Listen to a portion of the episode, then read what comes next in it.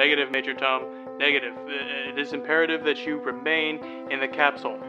It, oh boy, there he goes. It is the distant future, the year 2000.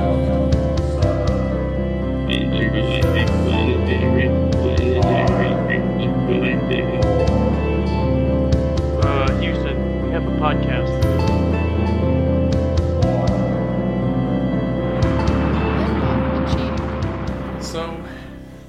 Know, I, I, I think I think I'm I'm I'm pretty happy with um, where the show is going overall, but I think um, maybe to broaden our reach with certain demographics, we need to kind of pivot a little bit. How do you mean? I think we need to pivot to becoming the most red pilled um, manosphere book podcast on the internet. I think that's that's what we need to be doing. I'm sorry, I don't follow.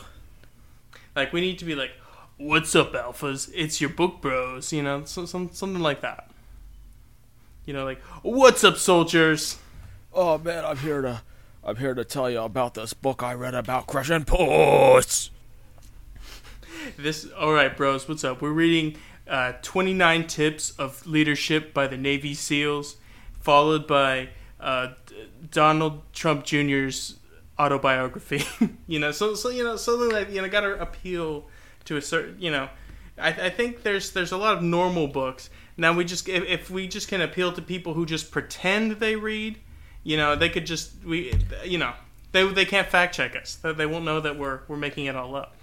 Welcome to the Chad and Brad Book Club. I'm Brad.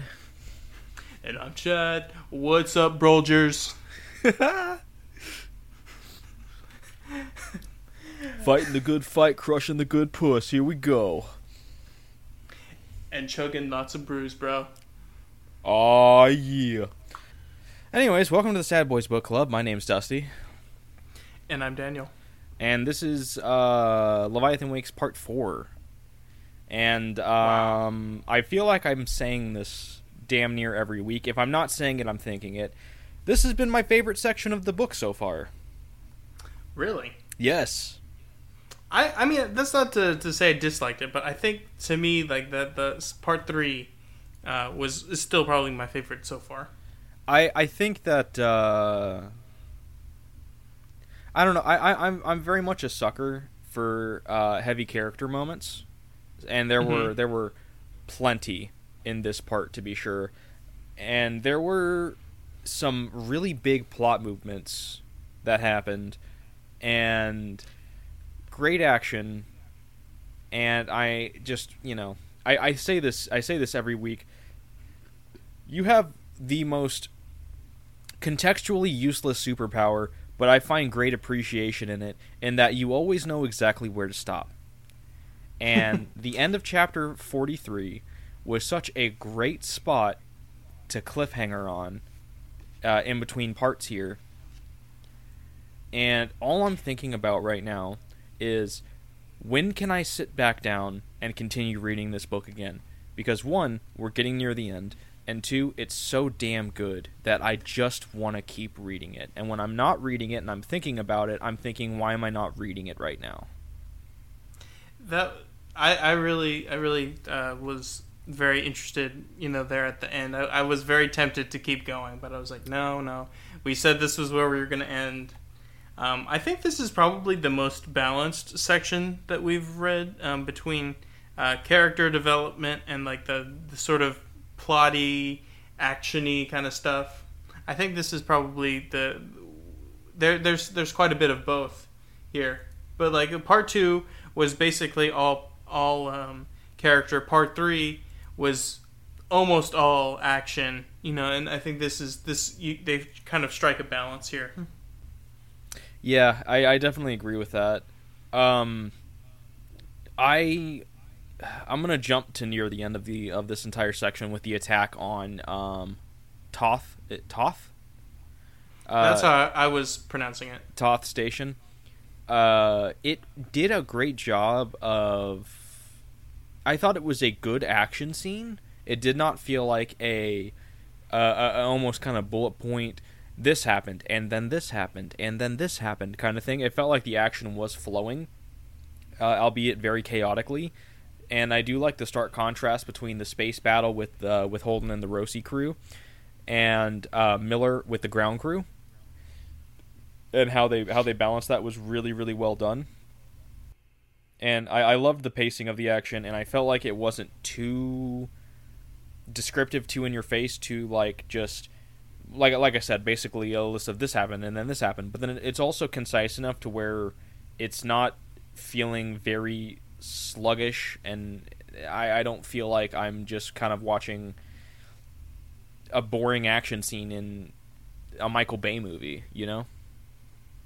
Yeah, I think they they do a good job. Uh, the the writers of creating like this sense of um, like you know what's going on, but it's not like some some books they get a little too nerdy with it. Like he he turned his pistol at a forty five degree angle and then surveyed the next three hallways one after the you know it, they get they get like a little too granular with it. I, Yeah. I think the i- the intent in those cases is to really um, contextualize and communicate the action. And then there's some that kind of do a poor job. You're you know you're reading it and it's it's just like, okay, wait, how did we get from there to here? You know, uh, I've read a lot of sci-fi and over the years, a lot of it um, Star Wars, um, not necessarily just novelizations, but like like within the like extended universe materials. And they, they a lot of them can kind of um, suffer in in both of those directions where they, they, they like either over or under describe but i think that here they're they're really hitting a sweet spot where you're you're walking through and it's it's a lot more I guess it's more legible, like what's going on. Like you can very clearly understand what's going in your mind. It's not information overload, and it's not just, just, um, just. I don't know what to call it. Just gruel. It's it's Just the Goldilocks you're- of sci-fi action. Yeah, I think that's the best way to put it. I I I also feel like I got some crazy emotional whiplash from this section to where I had some of my highest highs in my feelings towards the characters and the character moments and then immediately afterwards suffered some of the lowest lows so far with the character moments to where I'm just I went from being so happy. I texted my friend Mark who has read all of these books and is a big fan and I was I'll, I'll read the text I'll read the text that I sent. Uh, because uh, it's I, I, I sent this in the moment and uh, I said Miller Miller preparing to leave on the leave the Roci for the assault on Thoth, thinking about needing to figure out where to go next, and then Holden acknowledging him as the member of the crew gave me the biggest smile. Last, that's like pictures taken before disaster. Top ten pictures taken before disaster. Yeah, and then like 30, 40 minutes later, when uh, after he responded, and I responded back to him and said, "Yeah, too bad it's ruined as of now because Dresden."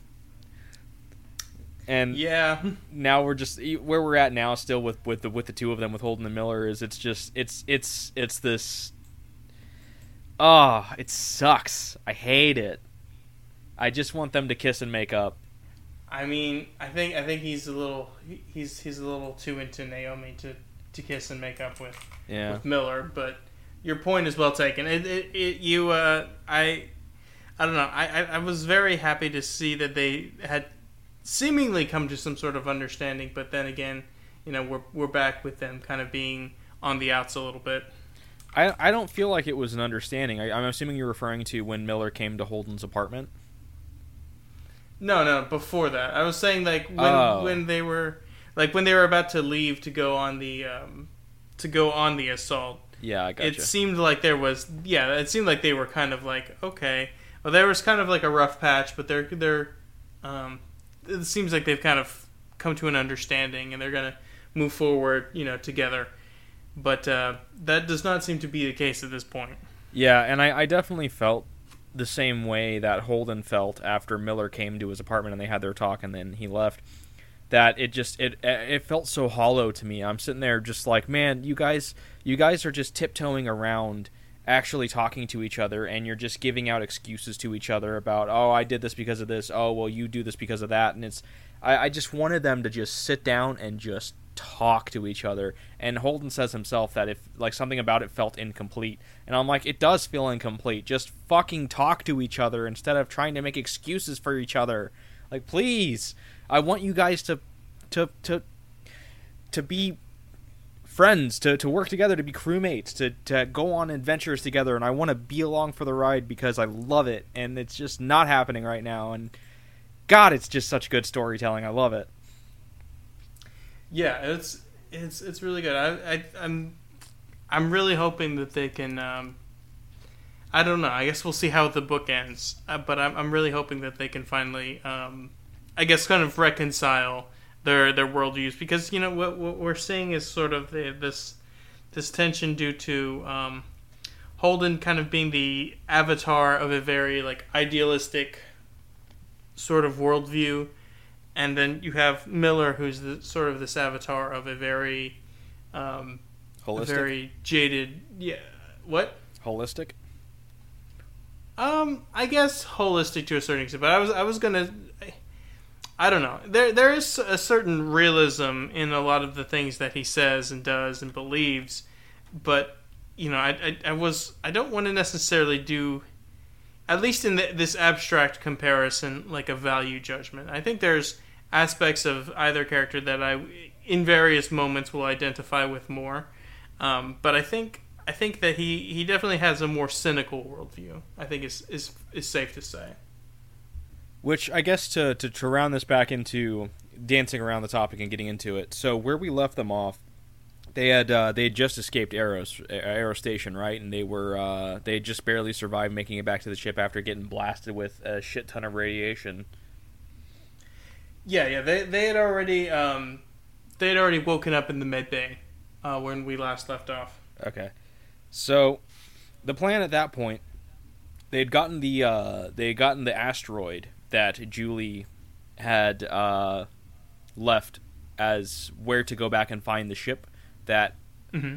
assumedly had um, destroyed the Canterbury, or at the very least the ship that attacked the, the that attacked the Scopuli. I don't know if it's two different ships or if it's the same ship. I think it's the same one, but I could be wrong. Uh, I think it's implied that it's the same. so they're heading to that ship, and Holden and Miller are still recovering. And when they find it, it's completely deserted. It's tethered to this asteroid rock, and they go in to go try and figure out what happened. There's been signs of a struggle, and they go down to is it uh, engineering? Yeah. and they find a scene not too dissimilar to what Julie found in the prologue with the the the fleshy masses and all this other stuff, but it's it's now been affected by the vacuum of space since the there's been a uh, the ship has been vacuumed essentially. So then they uh, they split up.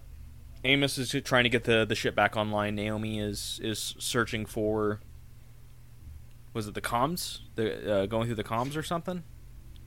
Yeah, she she was doing that. and Holden and Miller are going to the bridge to basically find what they can there, and that's when we, we get a lot of a, a lot of info dump on essentially what happened after the well before, during, and after the prologue.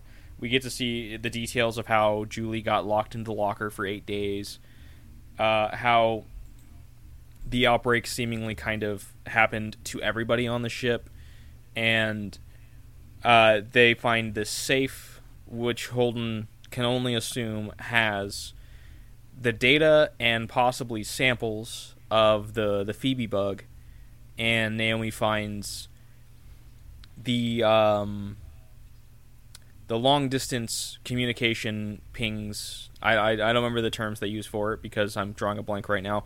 That basically the communication arrays between this ship, which we later learn is called the Anubis, and something else, something moving that is essentially their home base.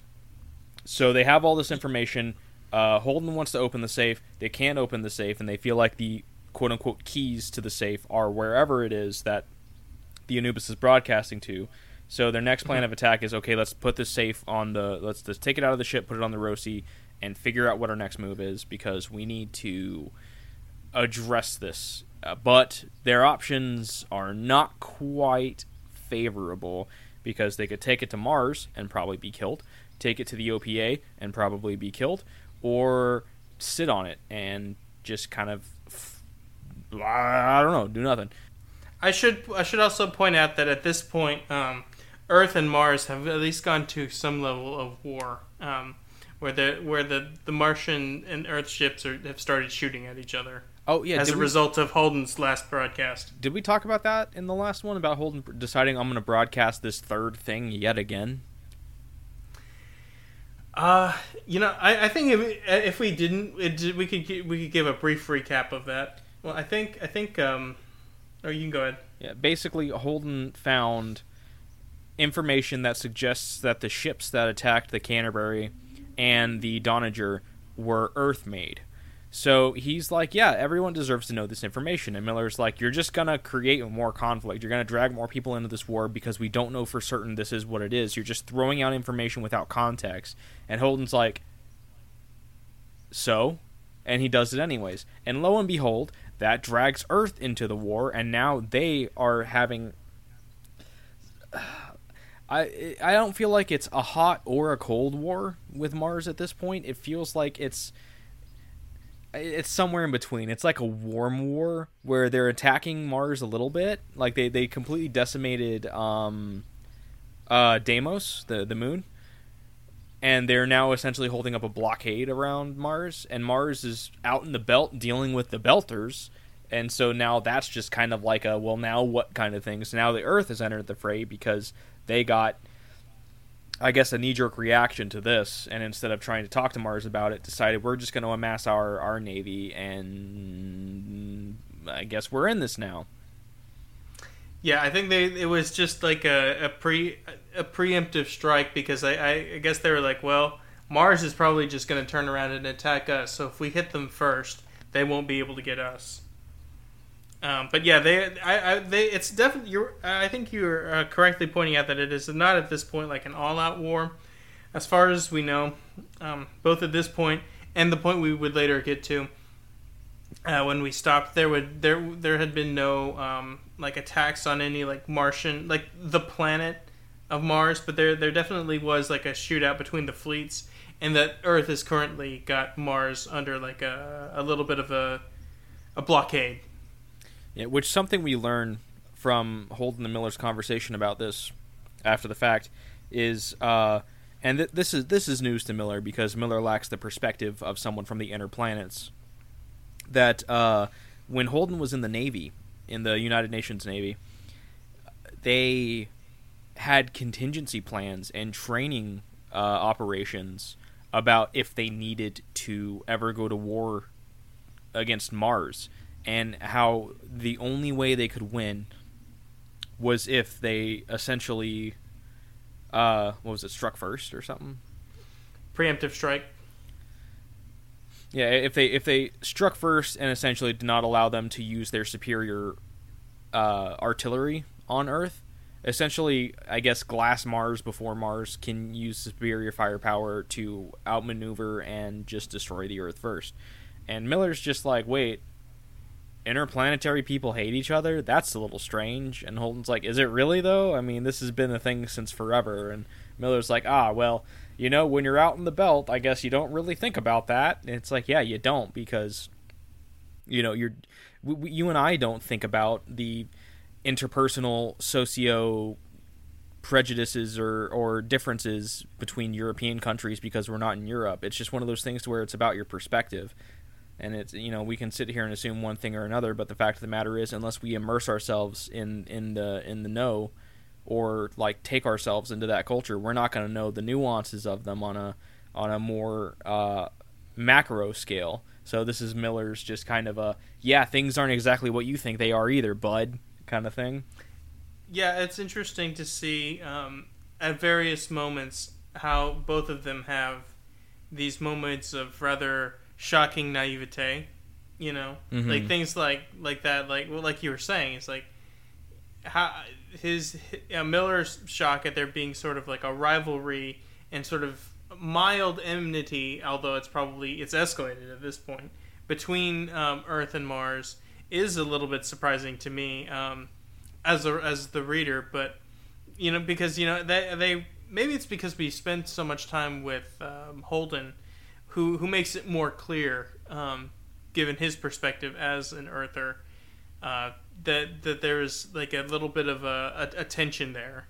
So I, it was a little bit surprising, especially given that Miller he often comes off as being more, um, I guess, more aware of of things around him, um, because like you know as as we mentioned before, his his um, increasing like he's like at this point he's like basically begging him like please stop broadcasting. You keep you just you you keep making things worse every time you step to the mic. So just why don't we just relax for a little bit? So he you know and he seems so in those moments he seems to be like a little bit aware of like the political situation in the galaxy and the in those sort of relations between the disparate groups. But for him not to, to be aware of that it was a little surprising to me Yeah, it's um and you have the moment where Holden is essentially he's doing the same thing that uh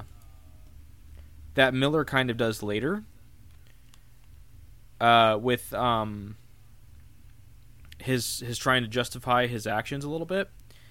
And it's he, he's like, well, I, I, I did not, I didn't cause this war to happen, and this this is where the whole uh, he talks about the the contingency that Earth had for fighting Mars, and he, he's like, well, th- this has all been in place. I, I didn't I didn't tell them to to think this way and start this war. They were going to they they were just looking for an excuse to, to start this war, and I didn't I didn't cause this. And Miller's like, you know what these this powder keg might have already existed, but you threw the match into it. So yeah, you did kind of cause this, and it is the truth. This is very much Holden's war, whether he wants to admit it or not, and whether or not you want to to see it as such. Which, granted, to be fair, Holden very much is a pawn of Protogen at this point, at least in so much as the war between Mars and the Belt.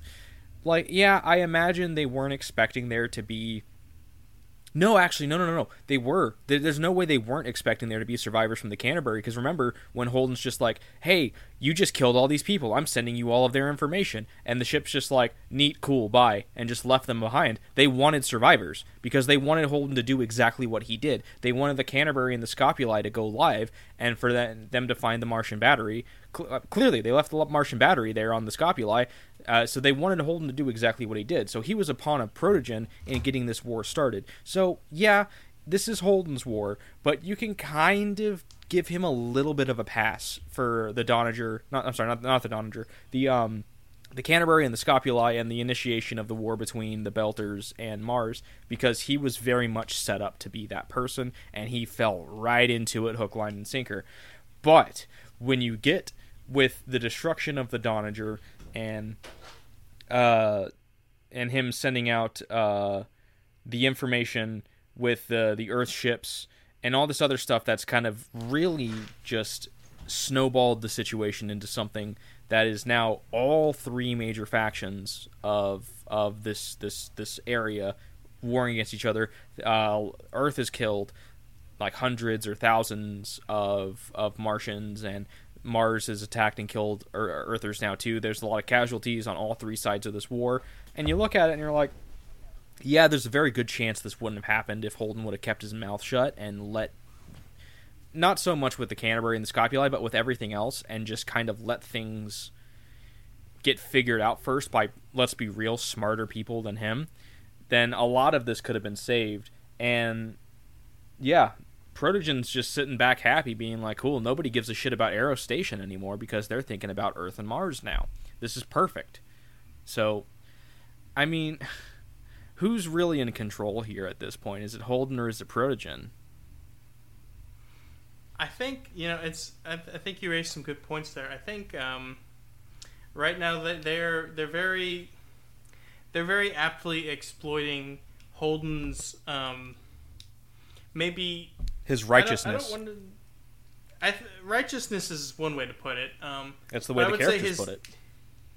I don't know. I mean, I, I'm not sure I fully agree with them, but I, I think it's it's it's his dogmatic view about about you know the nature of information and information sharing. I think that's really what what the uh, argument between um, between Miller and Holden is when when they are on the sh- on um, on the Anubis and they're they're like um, and you know there's Miller who's who's uh, or who's saying like you know we need to uh, control the information. We don't we don't know everything yet. We need to we need to figure things out before we we uh, we share it. And Holden is like saying that's the same ethos that they have. Who? Protogen. You may be on different sides but you're playing the same game if everyone just said what they knew none of this would have happened if the first lab tech on Phoebe who saw something weird had gotten in on his system and said, "Hey everyone, look, this is weird," none of this would have happened.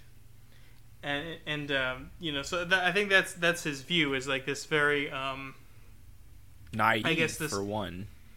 yeah, it's a, it's a very it's a very um, yeah naive kind of worldview. It's it's a view that that is like, and look, I think there's there's a lot to be said for um, the free exchange of information. I think that it's it's uh, that is it's a good thing, but you kind of get back to kind of similar to like the, the certain court cases in in in uh, American history that have been uh, on the rule of you know rulings on freedom of speech. It's like you may have a uh, you know you may have a, a right to to express your speech in a lot of ways, but there's also you know there's there's there needs there's it needs to be balanced by like a a sort of public interest perspective. So you, you know not to say you know you you can't yell fire in a crowded theater kind of thing, which Holden would probably say that that's what he's doing. He's but on, in the on the opposite, he's there is a fire and he is trying to let people know,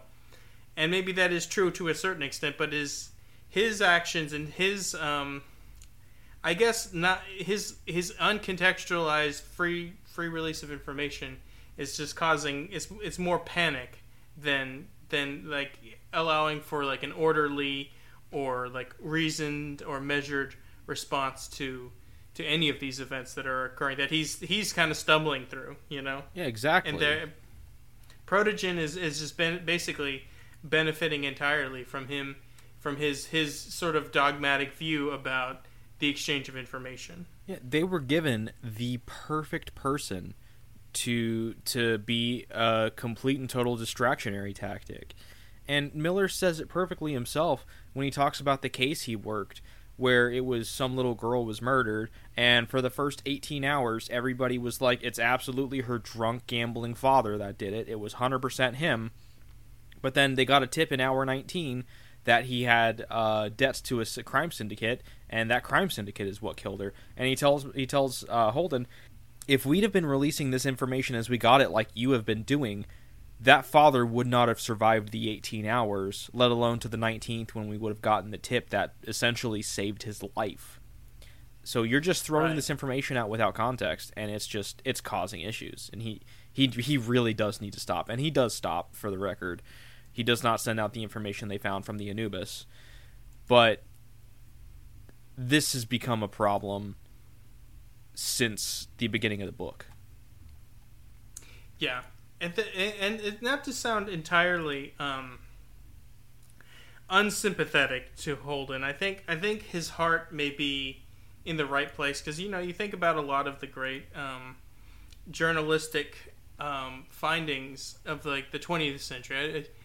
One could argue about whether there have been any great journal has been any great journalism in the 21st century, but certainly in the 20th century, there's there you know you know the the uncovering of like the the My Lai massacres, um, you know the the work that was done to to expose like the the Watergate break-ins, um, you know the the Pentagon Papers, those kind of things where there there was a a, a relatively um, there was the disclosure of information that those in power would have they probably did consider it to a certain extent destabilizing but it was kind of uh, un- unlike I guess in the Holden's case they, they, they it was it was done in a kind of measured way that sort of balanced uh, public interest with with the the the uh, the the I guess the release of the information, if that makes sense. Yeah.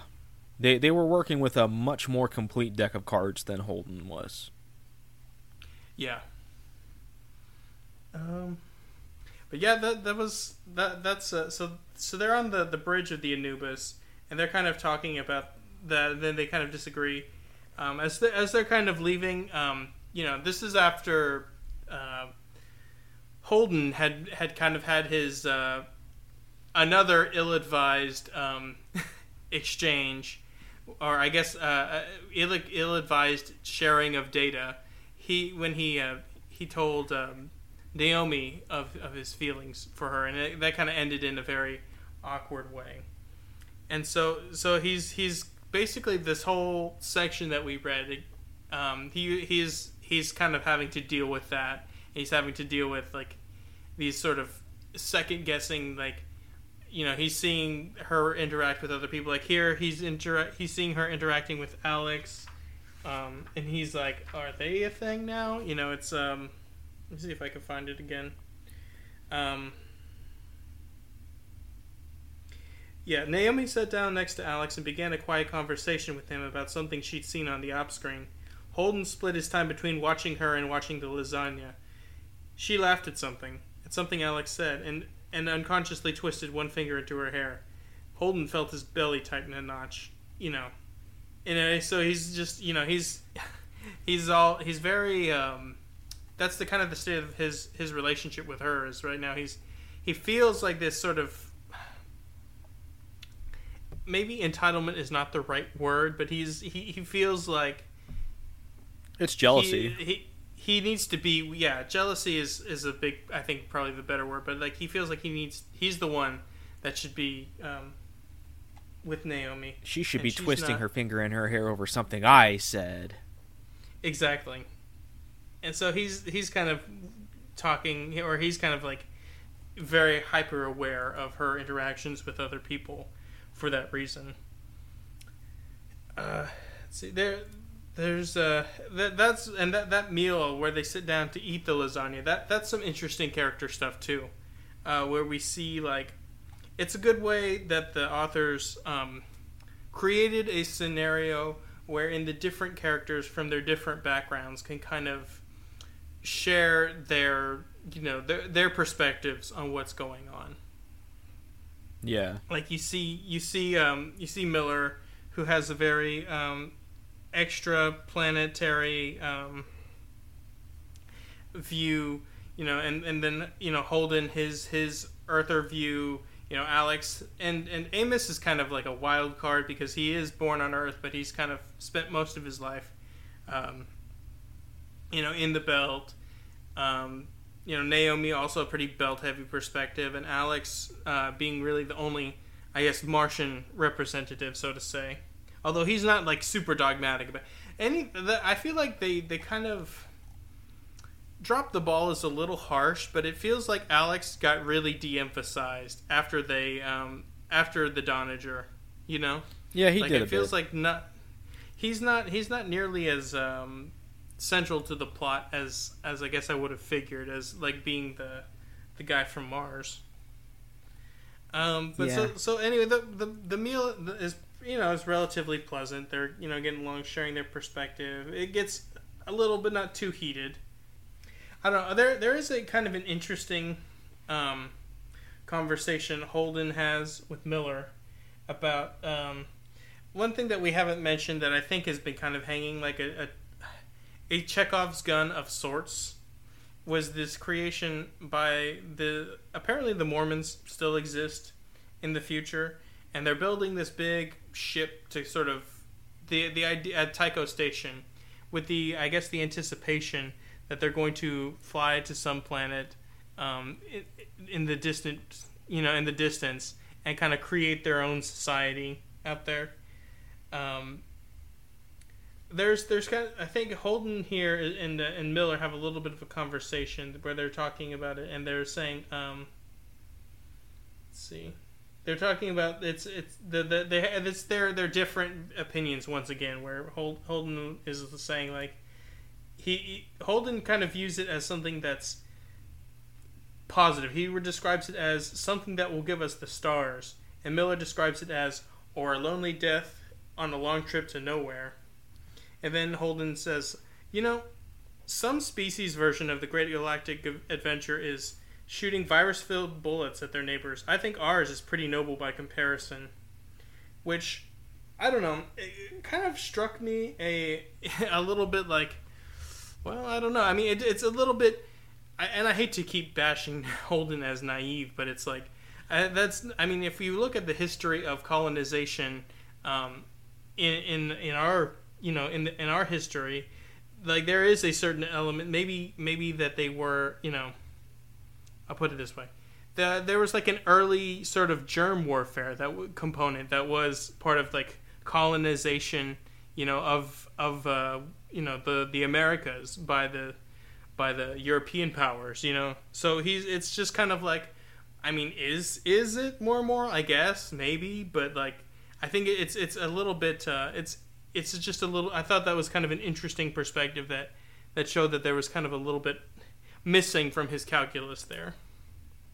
Oh, okay. So so they're back on they're back on uh, Tycho Station as I mentioned, and they do talk to uh, they do talk to Fred, and they're they're saying that um, th- this is another time when I was a little bit surprised, where they're saying, um, okay, so they, they they come into a meeting with uh, with Fred and um, so so Holt, there's they see him. He looks he looks physically older than the last time they they seen each other in a couple weeks. So it's it's pretty clear that things have, have deteriorated out in the belt, and um, they're they're a little bit um, they're a little bit or he's a little bit uh, worse for the wear. Um, he doesn't. He seems to be almost disbelieving in in like um, what Naomi was able to. Uh, determine about the the uh, Phoebe bug, which uh, there he was saying or she was saying um, there's a they, they were using networked nanobugs for incre- increased processing power. So meaning that the the idea was to make it spread as much as possible uh, to just collect more data because I and this is something that they've kind of started figuring out is that whatever this virus is, it, it, it breaks organic matter down, and then it's trying to reprocess it into something else. And um, one thing that was a little bit surprising to to me here was that Fred uh, was like, "That only makes sense to a psychopath. No one sane could do that. No matter what they thought they could get out of it. It's just like, really? Are you serious? Like you you were." You were in like a, a a lot of military actions here. You were like the butcher of Anderson Station, and you're not going to you're going to sit there and tell me that you you're shocked that people could or that someone could theoretically act with with callous disregard of consequences. I mean, that was a little bit that was a little bit surprising, but Miller he kind of rejoins him with like, well, you know, humans have been engaged in like genocide. He's like, uh, don't kid yourself. Genocide's old school. Um, second, the facts aren't in question. Protogen infected Eros Station with a, le- a lethal alien disease, and they've recorded the results. The why doesn't matter. We just need to stop them. Um, so, and, and it's at that point that Holden decides, like, okay, and also, you know, we've been we've been able to figure out where Thoth Station is, and they kind of have a little bit of a, a, a back and forth um, where they where Holden it, it sells sells Fred on the idea of like, well, we just need to do a commando raid of of the station. Do you mean Miller? And uh, or uh, I think it was Holden, right? Miller was the one that was saying, "I have the." Uh, yeah, Miller's the one that's talking the whole time because he's the one that's saying, "I have the information you need. Uh, you need to make sure that you get your little OPA grunts ready to go." And then that's that's when Naomi and and and Holden are like, "You do know who you're talking to, right?" And he's just like, "What?" And they're like, "Fred Johnson." He's like, "Okay." And they're like, "The butcher of Anderson Station." And he's like, Oh. "Um, oh." Ye- Yeah, okay. I've I've okay. I've I've opened the. I finally I flipped to that page. Yeah, you're right. I was thinking. I just saw the bit where Holden was talking about how he wants to keep a hold of the uh, the safe and the contents of the safe. Yeah. And so, yeah, okay.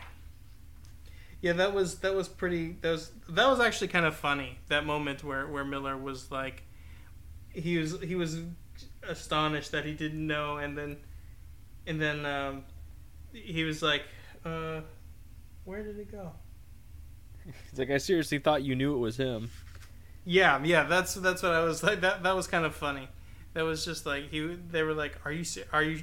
You know, they they were they were pretty shocked by because Miller was talking with to Fred with a lot of very frank uh, in a very frank tone, and I remember at one point is it said, I, I I took a note here of Miller looking at Frank like a bug, which I was like, that is. I thought that was a very weird, a very weird choice, but I guess they really, they really realize. Um, I, I guess he just really didn't realize who he was talking to there. That was that was a very strange moment, but it was it was played it was written in a very uh, amusing way there to kind of have have a humorous payoff. Yeah. It was a fun little scene.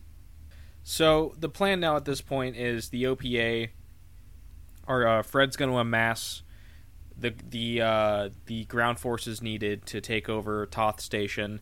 Uh, the Rocinante is going to essentially lead the charge, and Miller is going to stay with um, what was the ship name? Oh man, the the the OPA ship.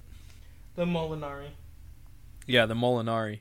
Yeah, Miller's going to be on the OPA ship, the Molinari, that are going to come in afterwards, after the Rocinante takes out the, essentially the exterior defenses of Thoth Station, and then they're going to have the boarding crew, which Miller's a part of, and they're going to take the station over.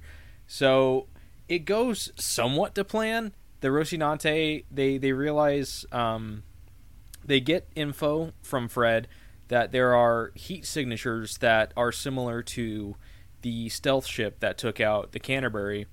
So they're preparing for that. And when they get to Thoth Station, in a really cool little ingenious plan where they they essentially disguise themselves as a hunk of metal that accidentally got projectiled out of the uh, OPA ship and is just hurtling through space. But then at the last second, once they get in range, they kick everything back on, rocket in, and start the fight. That was a fun little plan. I thought that was that was that was a nice little ingenious way of having like some sort of element of, of surprise on their side. But they learned that that ship is actually two fighters that are just hunkered close together to to um, I guess throw throw it off, which is exactly what it did. So now they're having to deal with two fighter ships and the defenses of the station. They take out the comms array of the station or what, whatever it was, the thing that controlled the um, uh, the defense ships, and then have to systematically take out the two fighters. But they sustain significant damage to the Roci in that time, and they are able to take them both out. But the ship has essentially been hobbled at this point, so they have to limp back into a docking port on uh, Thoth Station, while Miller and the ground crew go in and somewhat easily take over Thoth Station. They uh, Miller notices that the the mercenaries, the Protogen mercenaries, are using riot suppressing ammo, which is, as far as I can tell, essentially glue guns. Just shooting them with just big old things of white goo that's supposed to suppress them doesn't really work. And so they take over the station and they meet Mr. Dresden, the head, or not the head, but the, the, the vice president of bioengineering protogen divisions. I, I don't remember the exact title. And that's where everybody meets back up after the battle. Yeah, so they they, land um, they landed this into uh, or the Rocinante crew. They they land in the uh, the hangar and they're kind of getting they're getting debriefed by one of the OPA um, one of the OPA officers on the ground and they they escort them in to the office with Dresden. And Dresden is portrayed as like a being very um, I guess arch kind of like he's he's like very like you are all but pawns in my master plan. You don't even realize how grand my design. You know that kind of guy. Yeah. If if if you if you played BioShock, he gives me like some Andrew Ryan kind of vibes. He he he gave me like um like anime vibes. Like he's like like the, that kind of like very arch villain. Um, I I, I, I just I, he I, I f- I found him quite tiresome to be honest. It was just because it's it's this sort of like affected um, heightened mind and, and sort of like grandiloquent bearing that was just kind of like okay dude cool whatever Yeah. you know He he's a shitty character, but not not because of bad writing, but because he's just he's a shitty person. So he's, eh, but he, so there's like a there's like an allusion uh, to uh, to Jesus being tempted in the desert by the devil, um, like where he's there. Basically, Dresden's like, look, you don't realize what what we're doing here. You don't realize what what you're, you you've just walked into. So you know what? Here, just just name your price, and we'll send you on your way. Whatever you want, guns, money, medicine all of the above, whatever. We'll just cut the check, and you can just get out of here, and we'll get back to work. And um, there and uh, there, so that's that's when um, that's when there's the the illusion I think Fred Johnson makes to uh, to the to uh, the devil offering Jesus um, all the kingdoms of the earth if he would just bow down to him, and then he's like. I'm afraid I don't get the reference, you know, just to, to to really to dig into like this idea of like he's like a very um like amoral sort of sort of character. He's and he's he himself is very evil and all that. So and so that that's when that's when um the Rocinante crew um comes up and then they're they're kind of really the conversation doesn't go too far like there there- there's like a little bit more that they're able to drag out of him Yeah. but basically, he's pretty tight-lipped. He's like, our grand designs cannot be com- uh, comprehended by such fools as you. Now, please leave the station, and you know, blah blah blah. Dresden is the internet meme of a Rick and Morty fan. He he he really is. It's like he's all of the all of the things he's saying. It's just like, it's just like this very affected, like I am so smart um, tone. So much so that I almost don't blame Miller for what he does. Yeah. he he basically just Miller's like, okay, we're getting no, this is getting nowhere. He's just talking in circles at this point. So Miller, uh, Dresden didn't even see it coming. Even as Miller raised his pistol, the man's eyes didn't register a threat.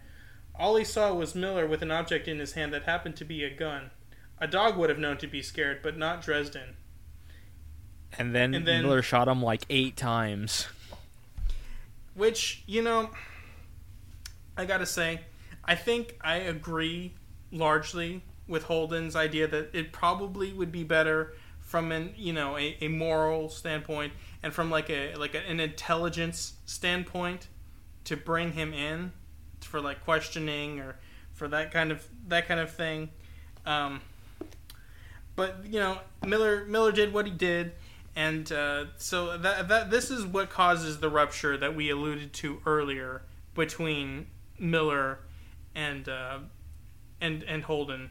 It's Holden um, is very affronted by this um, by this action. He's he's he's just he seems very shocked that um, that there that he that Miller uh, killed Dresden in such a way that was kind of surprising, I guess. Um, it's just like really, I mean, the you know maybe maybe it's just like they they don't really show the the morality at, as being like particularly different in this in this world. Like there's you know you get things like Star Trek where you see like humanity has changed in some ways like they're they're more um, enlightened and have more enlightened views but these you know these humans seem a lot more similar to humans from our time in so much that their values are very um, legible as being um, really contemporary to not i mean now certainly but definitely to like the 2010s you know when this was published Mm-hmm. and um, so anyway, that that anyway after after this, there's there's kind of a he, he Holden basically says to him, um, you know, you can't come back with me. Find another way back. Which you know I, I, I find as a little bit I, I was a little bit shocked by, but it was like okay, well he he was able to get catch a ride. You know, Fred was able to give him a ride Fred, by the way, at this point does not seem particularly um, uh, particularly fazed one way or the other, or bothered one way or another about the actions. He seems to be just kind of like, okay, guys, stop. We're you know we're, we have a job to do. Stop bickering. We you know we need to get about you know what we need to do. So Miller kind of hangs back, and he's he's um, helping the OPA uh, take prisoners, and uh, you know they're he's helping them, like teaching them how to you know process that many people. You know, they he's talking about like you know how how uh, green they seem because they're in a lot of cases they're just like like early twenties, late teens guys. You know, for the most part and so they don't really know anything about like you know how to pat somebody down, how to check for like a a, a knife or something like that, or like a, like a firearm. And uh, so they they head back to Thoth Station, and uh, Miller we, we pick up with Miller, and he's kind of going you know not he's he's kind of checked he's checking the news and he's not really seeing a lot happening um, like on the news. He was expecting there to be like a big um, a big news story coming out about like you know Earth Corporation's outpost destroyed by um, extremist uh, Belter political faction. He was expecting it to become like the next um, the next domino to fall in the in the uh, ongoing uh, emergent uh, galactic war. And so when he, when he realizes you know days have passed and nothing's happened, he's he's a little bit surprised by that. Um, and so he's he's just kind of like wandering through because he, he doesn't really know what to do with his life at this point. He he gets a little bit of money from the OPA for you know joining them on that mission, and he's going to the bar, and he runs into a technician, um, who who was there uh, during the battle of the Thoth Station. You know, they they get to chatting a little bit, and they and he shows uh, Miller some footage of like what what they saw. He was looking at the protomolecule in action. He was seeing Juliet Andromeda Mao's corpse writ large. For a moment, his imagined Julie flickered beside him. If you ever wonder if you did the right thing shooting that guy, look at that. Miller opened a feed, a long corridor wide enough for 20 people to walk abreast. The floor was wet and undulating like the surface of a canal. Something roll, something small rolled awkwardly through the mush. When Miller zoomed in, it was a human torso. Rib cage, spine, trailing lengths of what used to be intestines were now the long black threads of the protomolecule, pushing itself along on the stump of an arm.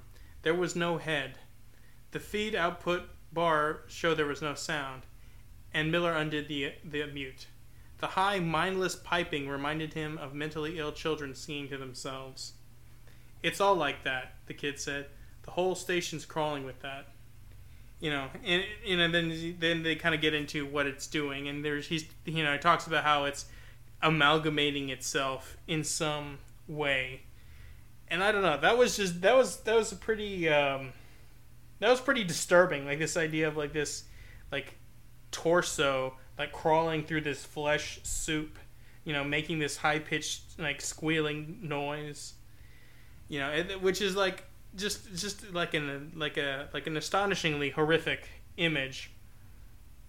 And it's kind of like you you don't really um it kind of reminds me like of like unit uh 431 you know in the Japanese imperial army um, it reminds me of some of the, the Nazi experiments, you know, that were that were uh, undertaken during the Holocaust. Just like this very like, it's not it's it it was done ostensibly in terms of like scientific research, but it, in reality, it's just such like such a, a hideous grotesquerie that you're just like what what on earth are you? There is no there is no no one reasonable or moral or there is no there you cannot condone this under any auspices is is what I'm trying to say.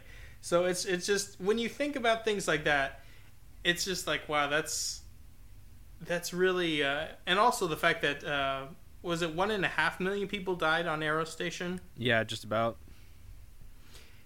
You know, you you really begin to see um, like this. This is like this is very um, and the way it was just carried out with such like callousness. You know, it's it's it, it there definitely reminds me of this that uh, that essay about the the banality of evil, that kind of thing. You know. But uh, yeah, that that was that. So so anyway, the the people of the OPA largely um, back Miller's decision to just to kill Dresden right then and there. Um, and and I guess, but but from there, he so we kind of see where that's that's we the, for the first time we see that Miller is kind of um, he's he's found not not necessarily adulation, but like acceptance, like his his actions on Top Station, both during the the raid and you know afterwards with Dresden, you know he it seems like he's finally found a, a group of people that that uh, think positively that accept him. Uh, you know, and we can kind of contrast that with like his earlier, you know, the earlier part of his story where he was kind of viewed as like the like like a failure, the joke, the screw up. You know. Mm-hmm. Um, but while he's there at the bar, he also runs into Naomi and Amos, and who who he uh, he uh, he walks up to and he's trying to uh, you know talk to them, and they're just they're they're they're very cold with him. Or Naomi's pretty cold, but she's not like overtly stating the obvious. So he's he's trying to buy them a drink, and they're like, yeah, okay, I guess just but just one. And um, so so eventually she leaves, and and um, you know because she's she's just looking for any excuse to uh, to get to get out of there.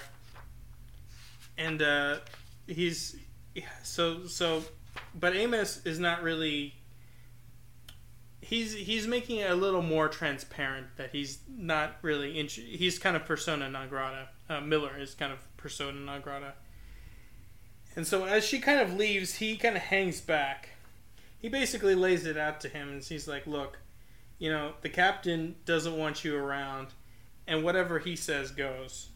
He's like, you know, Naomi, Naomi is a good person, but you know, she's not she's not like us, and um, and you know, for that re- and the captain's not like us. We, you know, he Amos is referring to him and Miller.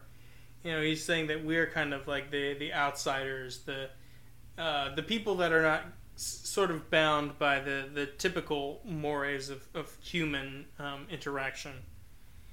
And uh, Miller is a little bit taken aback by that. He's like, you know, because I killed someone who needed it. Um, and he's and then Amos is like, because you've got a habit of that. Captain's not like that. Killing people without talking it over first makes him jumpy. Jumpy. You did a lot of it on Eros, but you know. Know, the top station wasn't Eros. The next place we go won't be Eros either. Holden doesn't want you around. And then there's he's kind of like, um, yeah. It, so that's kind of the thing is like he's he's kind of laying it out there to Miller that he's just like, well, we don't really, you know, you're no longer a part of the crew. You can't sit with us anymore, you know, at lunch. That kind of thing. It's Yeah. it's so it's uh and it's it's not something that Miller hasn't considered himself. He's talked, you know, I think particularly when we were on the Eros Station bit, he he even mentions to himself, he's like, "Wow, you know, I've killed so many people today."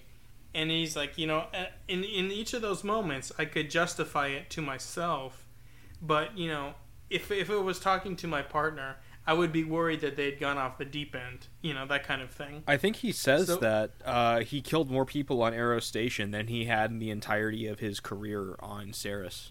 I could be wrong. I- I, feel like I remember reading him saying that he had killed more people that that day than he had prior. That that might be. I might have just forgotten that. I just know that he had like a previous incident that he remembered, like during his like being a rookie, where he killed someone and and was uh, pretty surprisingly like unaffected by it. Mm-hmm. Yeah. So I maybe I maybe I I, I missed or I forgot the other part. I, I think that does uh, blend really well into his statements about post-human and how he how it was normally used for like technology that was invented that was a like post-human technological leap. Something like uh, one of the examples is literally a sex robot.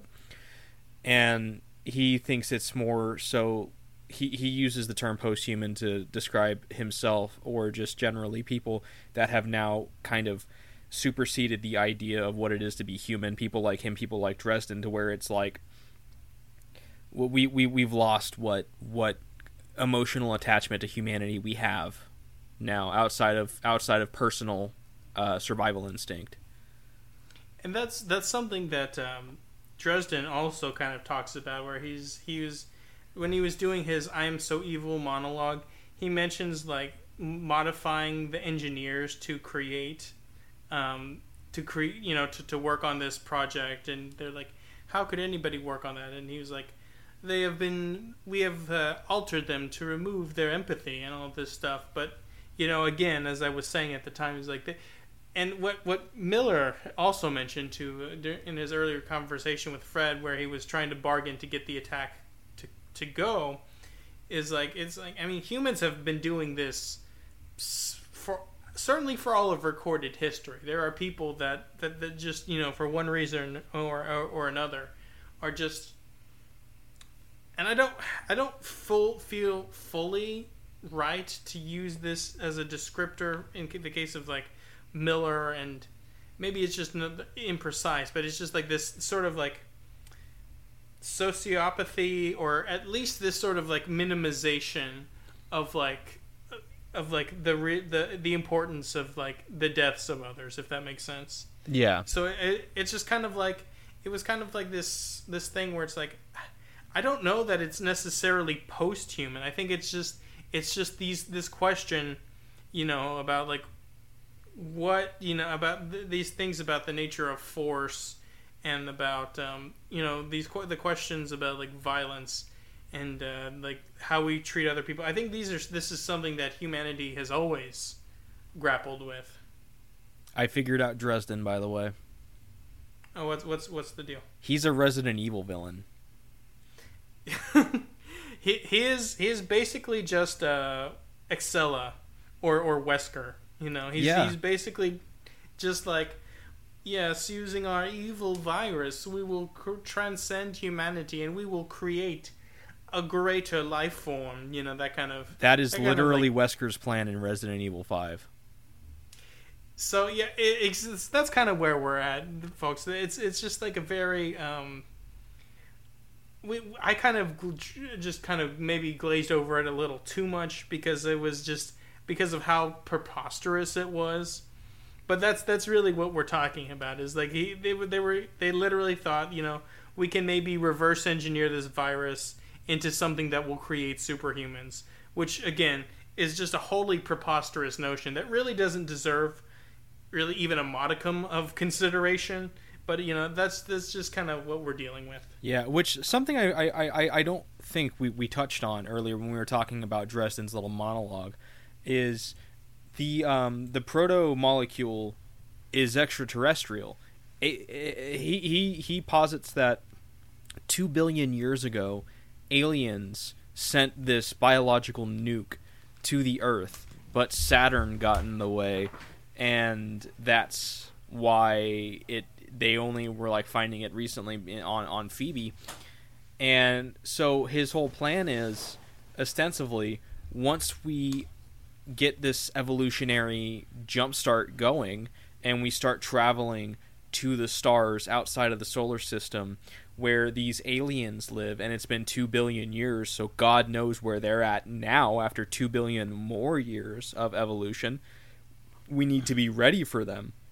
And one of the things that um, i can't remember if it's miller holden or fred uh, in that conversation that says uh, you know why why like you know or we could just not go to the stars and but then he's just like well uh yeah but uh we should basically and it, it's just this this whole thing is like we're going to be competing with gods so we need to be ready to essentially make a god bleed and it's, just it's just so preposterous. It's like that, but you don't understand. That was two billion years ago. Yeah. that, that asteroid was sent.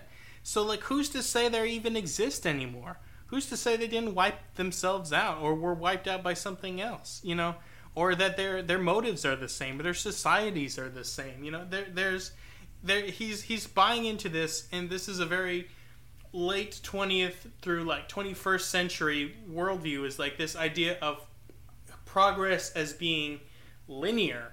Who's to say their civilization hasn't collapsed? You know, into like a like a, a basically like a Bronze Age civilization. You know that like there is no data to support you know what he's talking about, and that's why I'm, I'm saying like his his plan deserves absolutely no consideration because it's just total nonsense. It's just extrapolation, like extreme extrapolation from basically no data points. Yeah, I had to Google this because I didn't know the exact number. Uh, the Earth is approximately four and a half billion years old. So, two billion years ago.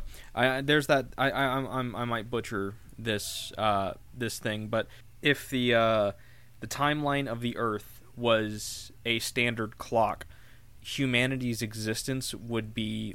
I think it's something along the lines of 30 seconds on that clock. And Wow. humanity has existed for a long time. Let me just Google that real quick.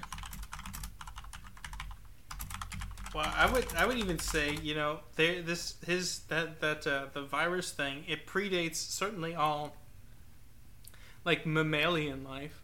It probably predates m- almost all uh, vertebrate life as well. I would imagine. Yeah, so humanity is approximately.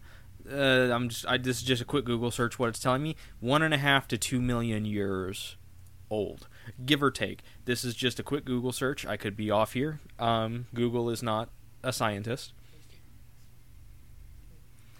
Yeah, it's just I mean even if it's double that or 10 times that, that's, you know, that is nothing when you compare it to the scope of billions of years, you know? So it's just like that's that's what I'm I'm saying. It's just like it just to to even think that the um those those uh, aliens that sent uh, the uh, the, the the asteroid containing the virus could have even conceived of uh, you know how human life or very or you know life itself were, were was going to develop on Earth is just a laughable notion. It's just it's just um, you know so it just none of none of that stuff to me makes sense. Um, but I, it does make for like a a fair, and I'm glad we, we went back and we kind of talked about it a little bit more. I think I might have uh, hand waved it a little bit too much because of how I felt about it, but I think it, that just kind of goes to show you like what you know what kind of villains that we're dealing with here. And also, I'm glad you mentioned it again because that means I have been once again vindicated uh, as as a book knower. I I I don't know if you remember, but I did mention that there this threat may be somewhat extraterrestrial in nature. Yeah, and I, I did uh, tell you that I, I had an idea that was that it was a, a third party that was pulling the strings here, which I was right. Protogen is the third party pulling the strings here, but I also told you that your idea does not need to conflict with my idea, so we were both right.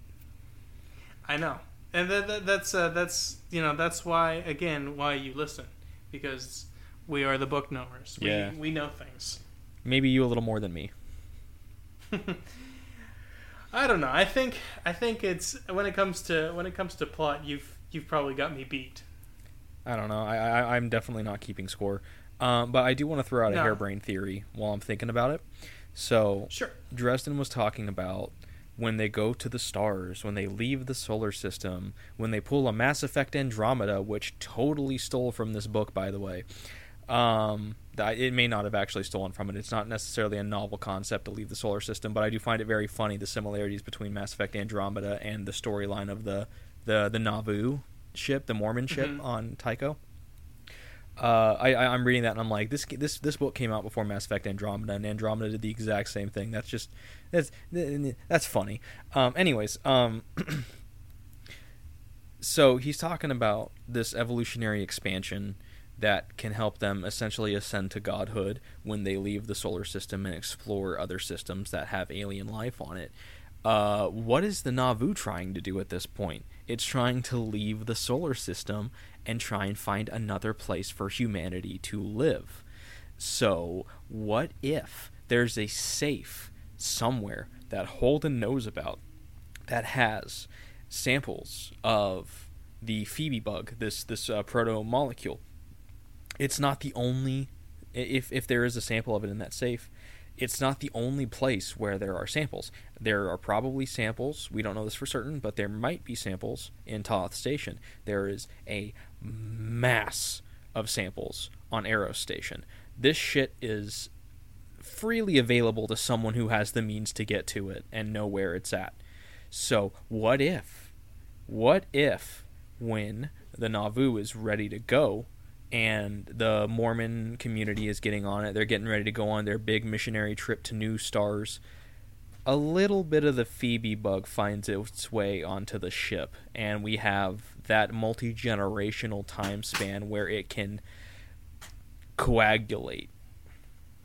Yeah, I could gestate into some sort of that sort of some sort of like not the the, the, the that next stage that he was talking. about. That's that's a really interesting idea. Get that proto molecule male to female copulation. But that's that. But that's that's probably not too far off because that's kind of what I was saying. They keep mentioning the Nauvoo over and over again, and you know, at first I was kind of like, yeah, okay, it's interesting, a little bit of flavor text, whatever. You know, trying to- trying to- trying to get to the next uh, the next uh, you know plot point for with Miller. But I was but you know they've mentioned it so many times now. It's kind of like and now that you think when now that you mentioned that that the the scope of their mission is going to take let's just say conservatively hundreds of years, probably maybe even thousands of years. But but you know when you take that into consideration, you know it's it's just like you know what that that may be what they're doing is that they're they're going to be processing the people that are on board the ship into creating these sort of like into this sort of like meta-human post-human thing Yeah. Um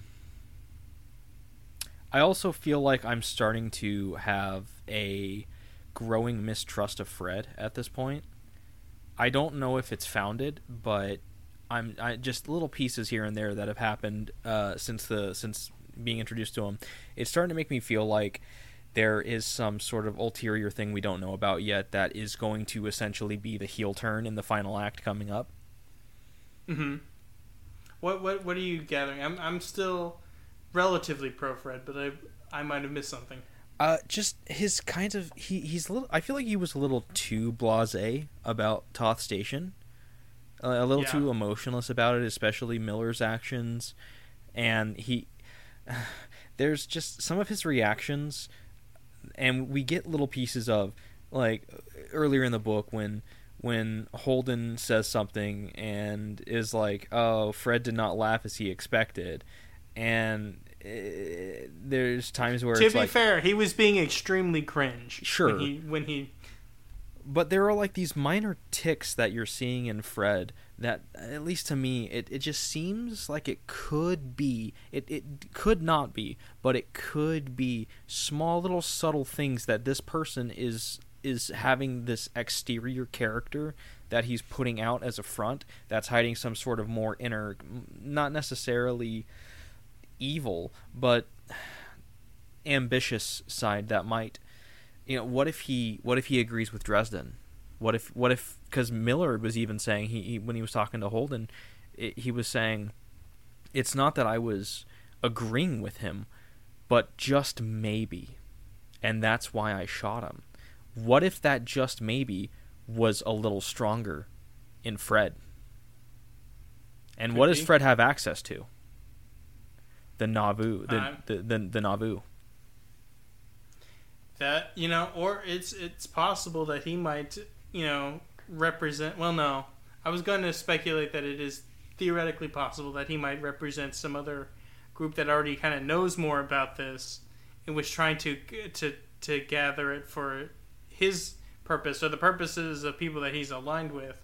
But i don't know. I, they didn't seem to at least dresden didn't seem to portray any sort of prior knowledge of of Fred beyond um, the fact that he who he was, you know, a, a relatively famous uh, military figure. I, I'm not trying to imply that they were working together at that point. I'm, I'm just I'm saying that what what if what he was saying to them got through to to Fred, and Fred was like, you know, he's not wrong.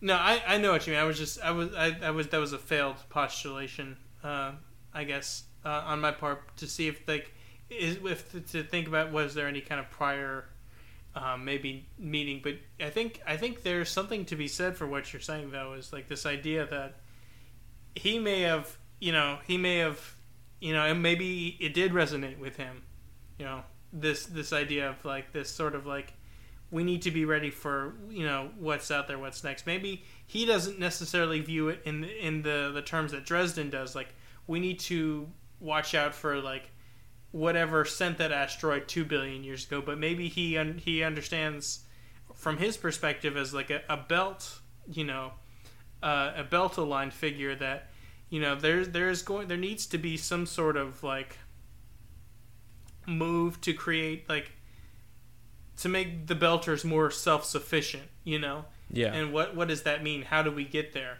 Maybe a seed was planted there that he's like, well, maybe he's right. Maybe we do need to become some sort of like mm, meta humans. he and was right, but not in the way that he thought he was. yeah, exactly. It's it's just kind of like, and that's kind of like where the book has been. Like it's like this idea of like, are Belters and humans the same? Are they compatible? You know, all the differences between them. Maybe that's kind of where this is all going. You know. Yeah, which um, you know, I, I could I could be very wrong. This, like I said, this was a harebrained theory. I also thought that uh, uh, Zampanò and Johnny Truant might be the same person, and they very clearly weren't. So you know, I don't exactly necessarily have the best track record of crazy theories. So you know, it's just it's it's uh, as I said in House of Leaves, it is a fun kind of mental exercise to to kind of throw out these crazy ideas, just as a as a what if, to see if your if your understanding or interpretation of the story is at least somewhat on track. I don't know. It's fun, even if I'm wrong. It's still fun to think about. Yeah, I, I definitely agree. I think We need a fourth quarter, quarter villain, though. I will say. I think that that might be, you know, and it's something that, that we kind of I kind of mentioned back in the before we we had too much of Fred. It was the Dawes. You know, there was something about him that I didn't quite trust. You know, Yeah, I wonder if he's going to come he- back. He seemed too important to just leave. and he was played by uh, by uh, Jared Harris in the show.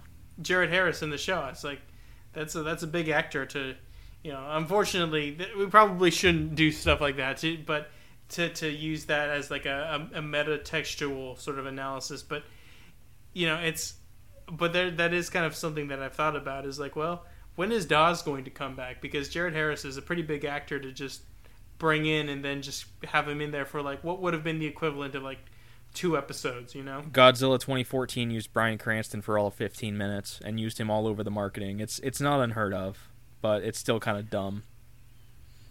That's fair. Um, But to, to round out the story, uh, Holden and Naomi gonna fuck, and now we're caught up. Yeah, that's that's pretty much it. Um, Holden was a little bit sad um, because of the the sort of like like we mentioned at the at the at the top. There was like a little bit of a a meeting between Holden and Miller, you know, and there there it was not. It didn't really go. It could have gone worse, but it could have gone better because they didn't really get too deep into like what's what's separating them as people. Like they kind of like allude to it a little bit, but they just they don't ever, you know, there is no catharsis. There is no like ultimate like resolution there. It's just kind of like Miller's just like he just kind of senses that Holden is not interested in like he doesn't want him there, and then he just kind of is like, okay, well, I understand. I'll, I'll, I'll uh, you know, I'm gonna just leave, you know, and then it just kind of leaves on this sort of like very intentionally like um, ambiguous and kind of unsatisfying uh, way. And then he then he calls uh, you know he calls Naomi. He's like, hey, you want to meet up and talk about it? You know, I, I'm I'm a little bit you know he's he's feeling a little bit unsure of himself at that time. She asks him to And meet up, by the way. Oh, she in him bo- to, I, I think so. You might want to Well, either double way, check he- that, but I I feel like that is an important distinction. I think. Well, I, I, I suppose, I, but I think that was his his hope was to meet up with her. So I guess you know, even if she did, I think that they were they were wanting to meet up. Anyway, so he's he goes and he talks to uh, to Naomi, and uh, he's he seems like he's like having this sort of like realization. It's finally dawning on him that you know he has some culpability in the creation of this sort of like galactic war, and he's he's starting to feel bad about it. He's just like, uh, let me grab the book real quick. Uh, I need a win, Naomi. He continued. I need to do something that makes a difference. Fate or karma or God or whatever dropped me in the middle of this thing, and I need to know I'm making a difference. Which I mean, I think we can safely say that he has been making a difference, although not. Uh, this is a very monkey paw, you know, kind of situation where he is making a difference. It's just making things. It's worse. just it's costing a lot at the same time. Um, but yeah. Anyway, so she's um, she asks him. You know, she's she says, "You're cute when you're being noble, but you need to stare off into the distance more." Um, so she, she's she's kind of like she starts to get a little flirty with him, and then asks, uh, um, "Want to come home with me?" And then he's like, "Uh, yeah." And that's basically that's basically where we end. Yeah. Um, but uh, but you know you know jokes aside, I think that's kind of like the resolution, or I guess I mean we have a little bit of book left, but I think it, it can safely be said that's the resolution of the uh, of the the subplot with uh, Naomi and uh, and Holden is like they are they are now a thing. They're they're at least gonna have sex together. Like whether that blooms into an actual relationship or if it's just gonna be uh, a guy and a girl it, it, getting some stress relief going uh, remains to be seen. But for all intents and purposes, yeah, the, the, that that arc has concluded in the very predictable yet satisfying conclusion. Yeah, but uh, what remains to be seen is uh, what's what's the deal with uh, Holden and Miller Yeah, and the, the and the solar system at large. and the solar system at large. It's like we those are the open questions. I don't think that we will see the conclusion of at least the the solar system question because this as as we've stated before, this is part of a very lengthy series. So I think that's just going to that's going to take at least a few books, and then maybe in you know maybe there's like multiple arcs during the the series, but there's definitely going to be. Uh, it's definitely going to take a while for that to un- be unraveled, but I'm hoping we can at least get some resolution to the to the Miller Holden storyline. if this is a real a well written book from start to finish, which I've heard it is, and I feel like it is as far as we've read, then this book will be able to resolve its major plot while still having itself open to be a series as a whole. Yeah, I guess we'll see. I I get the sense that they're going to do a cliffhanger, There, but there might be a cliffhanger in the terms of like there are unanswered questions that can be pursued into a greater series form, but I feel like there needs to be a wrap up of the major plot this story is telling, at least in in terms of the character arc that that the main characters are going through, and the resolution of at least what this proto back proto molecule is and how it's being used in the system. Whether or not it extends past this book is the question for the series, but I feel like you can still end the story of the mystery of it in a very satisfying way without essentially cutting off the it being a one-off. That's fair. Yeah, that's. I think that's it. I think we have only we stopped on page. Um, We got like just under 440. 130 pages left, I think. yeah, yeah. We we just just a little bit under. We stopped on page four forty two. So I think I think yeah we just get we probably can can knock this out uh, for next time. Yep, next time will be the final episode of Leviathan Wakes. We're going to wrap this book up. Yep. I you know I'm looking forward to seeing the uh, the conclusion and uh, looking forward to seeing you all next time. Have a good one. Yep, see you later.